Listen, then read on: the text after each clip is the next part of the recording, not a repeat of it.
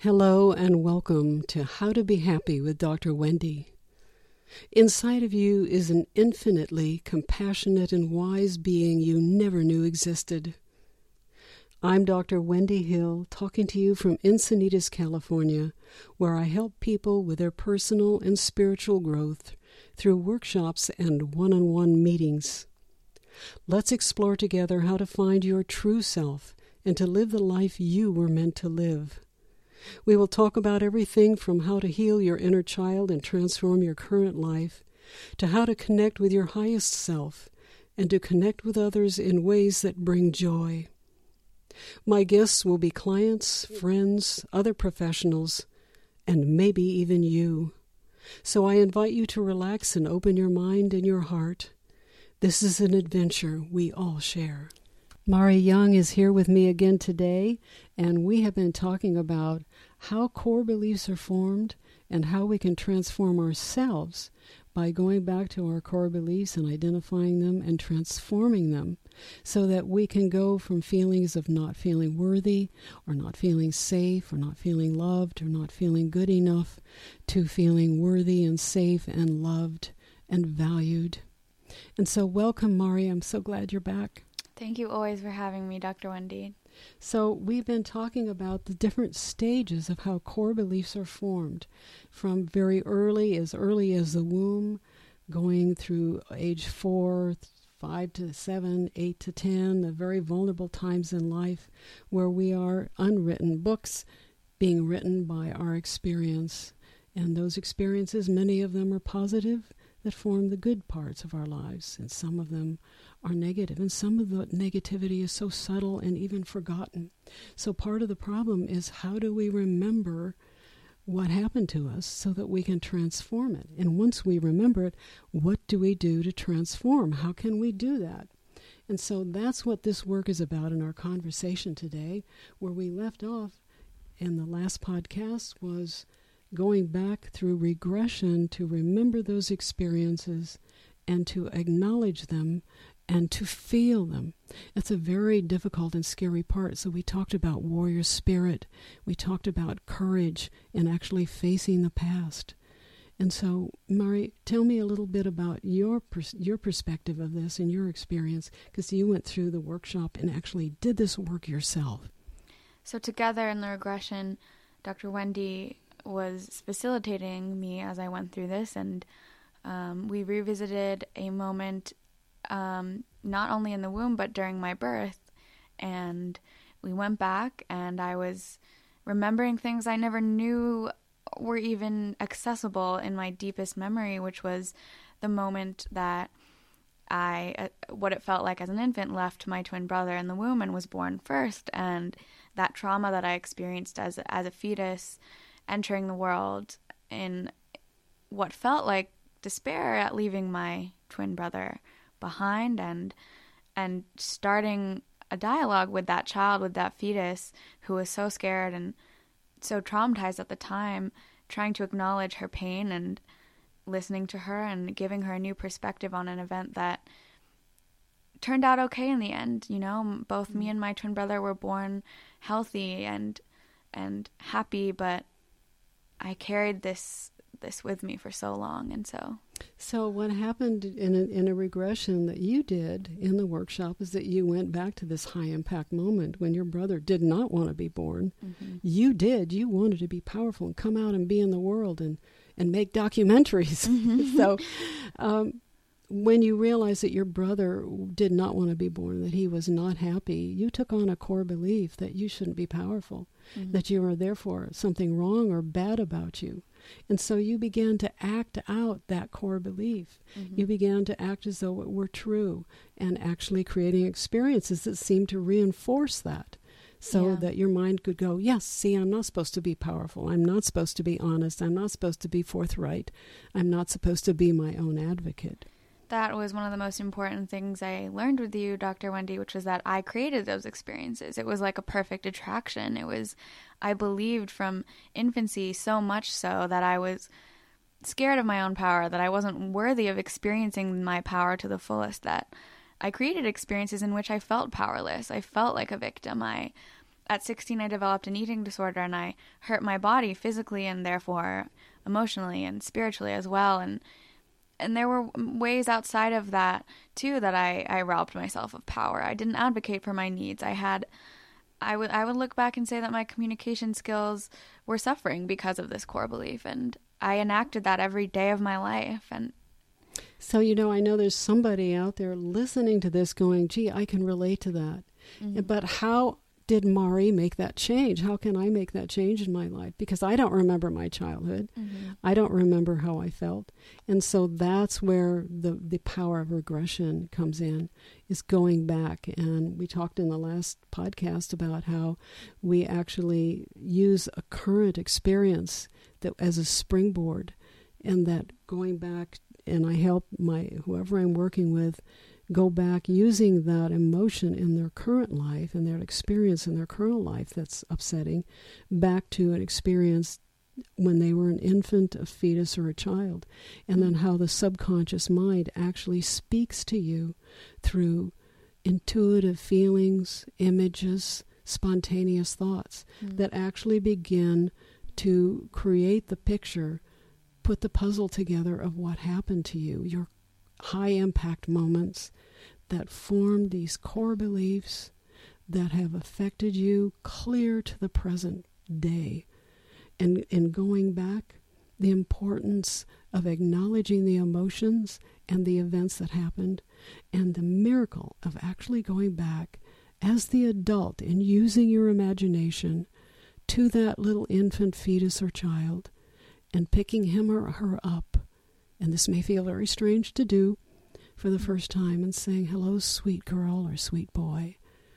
I love you with all of my heart, and I've come through time and space to rescue you and to help you understand that this is not your fault, that it was an accident, that it was not supposed to make you feel not worthy or not safe, but it did anyway, and I'm here to witness that for you and to tell you that you are worthy that you are beautiful, that you are worthy of being powerful. For example, in your case, Mari, mm-hmm. that you could tell that little baby inside that still dwells inside of you that it's okay for her to be powerful, that it wasn't your fault, her fault, that her brother did not want to come out, that was not her responsibility.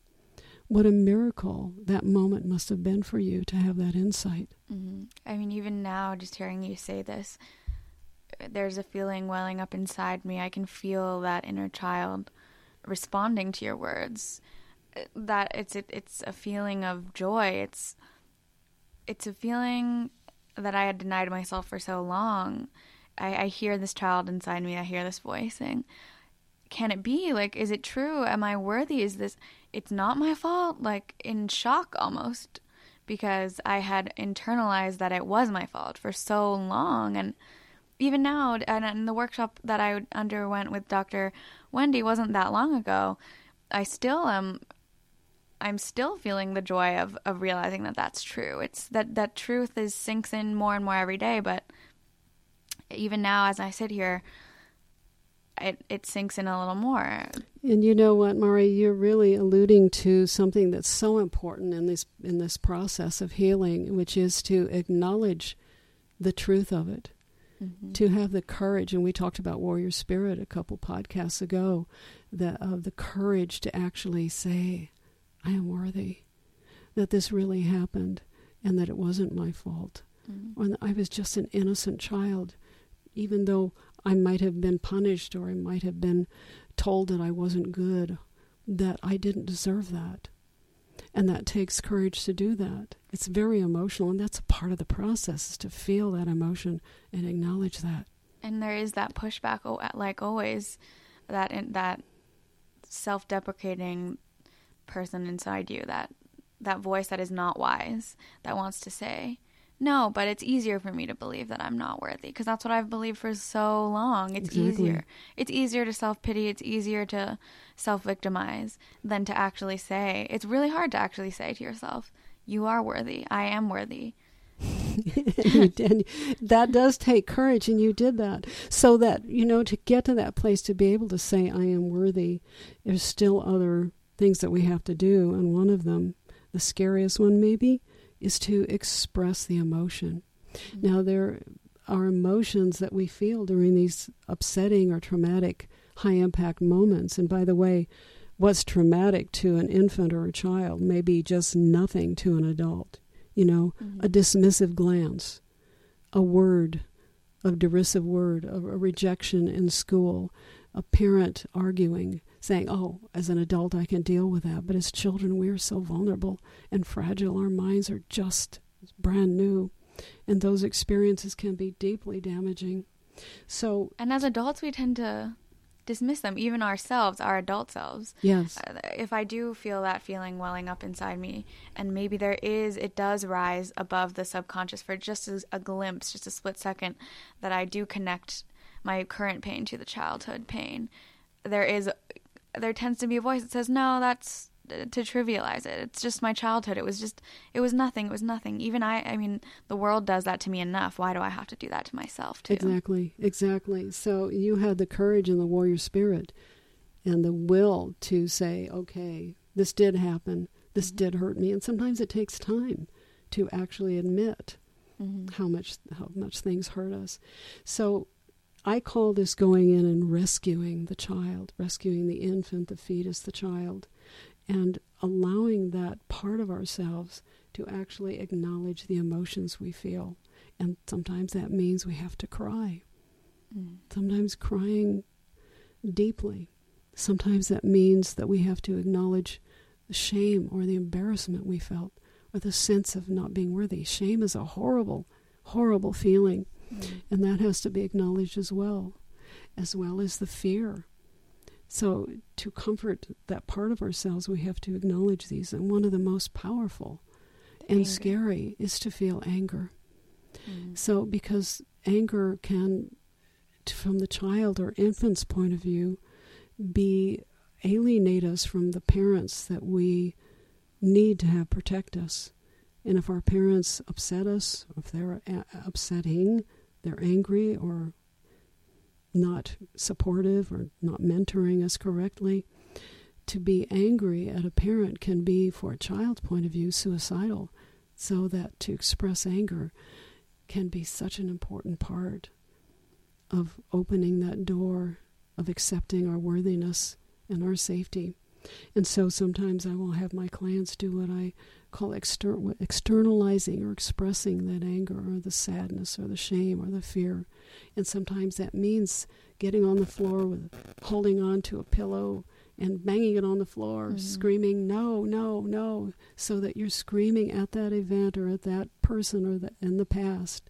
In a safe environment too, where for me personally, anger was a really difficult emotion. I did not feel comfortable expressing my anger, and I had to do it with Dr. Wendy in a safe space because I was part of my core belief system as well was that if my anger would hurt people, not only would my power hurt people, but if I were to then be angry about denying myself power, that anger would somehow hurt people, my brother, my mother, my anyone. Exactly. So an important thing to to remember and know is that you don't have to express that anger directly to the people in real life. Mm-hmm. That you can do it within the safe place of your own bedroom or closet, mm-hmm. or in a workshop setting like the Renaissance Experience workshop that that you went through.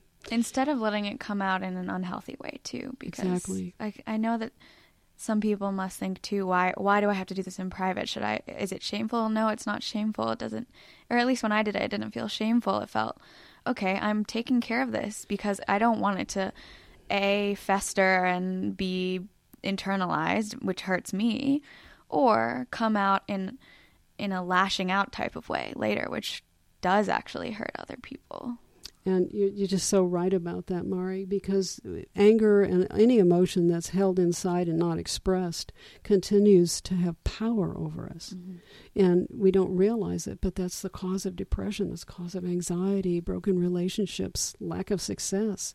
It's like is, a poison. Yeah, it's like a poison that is inside of ourselves. It's held in right there in our solar plexus, right in our chest and our belly. Mm-hmm. And it can become so toxic that it can actually poison us and cause poor health and not just broken relationships, but just a broken life.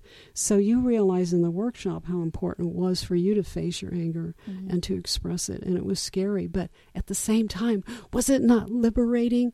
It when was. you were screaming, no, no, no? Mm-hmm. It was hard. It was really hard to get there. But once I did, I mean, the, I had to do it multiple times. And I, rem- I know that Dr. Wendy remembers, I mean, the first time I couldn't really do it. It was right. There I were remember.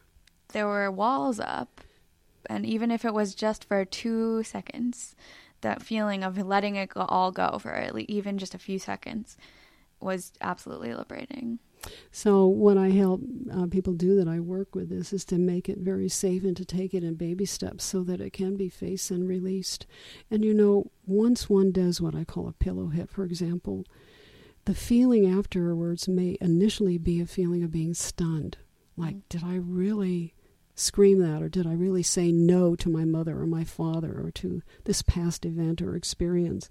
And then what starts to sink in is a feeling of relief, even joy, starting to rise up out of the ashes of one's despair, out of the ashes of one's hurt and anger rising this feeling of worthiness, of possibility, of hope.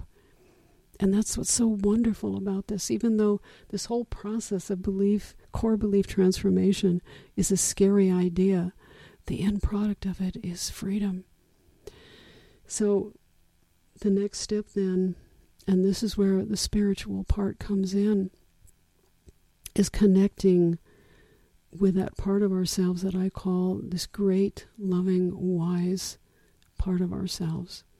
A part of ourselves that knows without a doubt how worthy and loved we are, how lovable, how innocent, how fundamentally good our true self is. And to get to that realization, to get to that true self, we have to face these dragons of these emotions. What was that like for you, Mari, when you started to connect with your great loving wise self? I think in the workshop I described it as like a wind having blown through me. That's right. I remember you saying that. Yeah, it was almost as if I mean it was a lightness. I felt a lightness about like a like a burden had been lifted, but also that a wind had blown through me like it had cleared out a lot of the junk which was keeping me from my true self and and which like you said is infinitely wise and is compassionate and is all of these things that I didn't realize and that wind had just swept away a lot of the the hurt, a lot of the pain that I wasn't allowing myself to feel, the anger I wasn't allowing myself to feel and that's like you said it was a very spiritual moment. So at that moment in time if you are say in your imagination picking up little Mari or picking up that little boy, that little girl that was wounded by that experience and holding them and speaking from this great, loving, wise self and saying, I know the truth. You are worthy. And having an actual conversation with that part of yourself for example, if you say to that child, Well, you're worthy, the child might say, Well, how do you know? Or that can't possibly be true. And that your great, loving, wise self can actually have the perspective and knowledge and answer to that kind of conversation, that kind of question. So that the child within us has a whole different set of perspectives and understanding about what's real. But your great, loving, wise self has the broader perspective, the broader picture of the truth of your goodness and your worthiness. Mm. So, that conversation, I call it dialoguing with your inner child, and we'll have a conversation in our podcast eventually on how to do that. But in that time of that conversation, new decisions can be made. The old decisions recognized of perhaps it's my fault. Or I'm not worthy, I'm not safe, to realizing the truth of the matter, which is you are innocent, You are good. You are worthy. You are safe. And these new decisions then can go very deep, especially if you express love, because love is the key. And this is why I, I have you go back to this little girl, this little boy, and say, I love you, sweet girl, sweet boy, with all of my heart, because your love, the love that channels from your great loving wise self right through your adult self to your words and to your heart, holding that part of yourself and loving, loving with all of your heart that child that you were. That experience is what heals. That experience is what transforms. It, that experience is all that any of us ever wants, as we ever wanted, was to feel that love. And you have that power. You have that power and that ability to give that to yourself. You don't have to wait another minute. You don't have to wait another day, another year for someone else to come along to love you. You can do it. It's in you, channeling from this great, wonderful, beautiful, loving part of yourself, this wise, beyond your understanding part of yourself. Yeah, even even hearing that again from you is absolutely moving, especially that bit about not waiting a second longer. We we do have that capacity and that's what this podcast is all about discovering that. So, what's next then is a process that I call getting a truth, which is a wonderful experience of deeply in all parts of you acknowledging the truth about yourself, which might be I am worthy, or I am loved, I am, I feel, I am safe, I am innocent, I am any number of things that we can possess in our whole being. And we'll talk more about that process in the next podcast. So, Mari, again, I'm so glad you're here to talk about your experience. And I know you want people to contact you and talk to you and ask questions. So, tell them your contact. Again, yeah, my contact um, email is a, is a perfect way to contact me if you have any questions. Um, it's mari.young 26 at gmail.com. Mari spelled M A R I, and then young, like the adjective.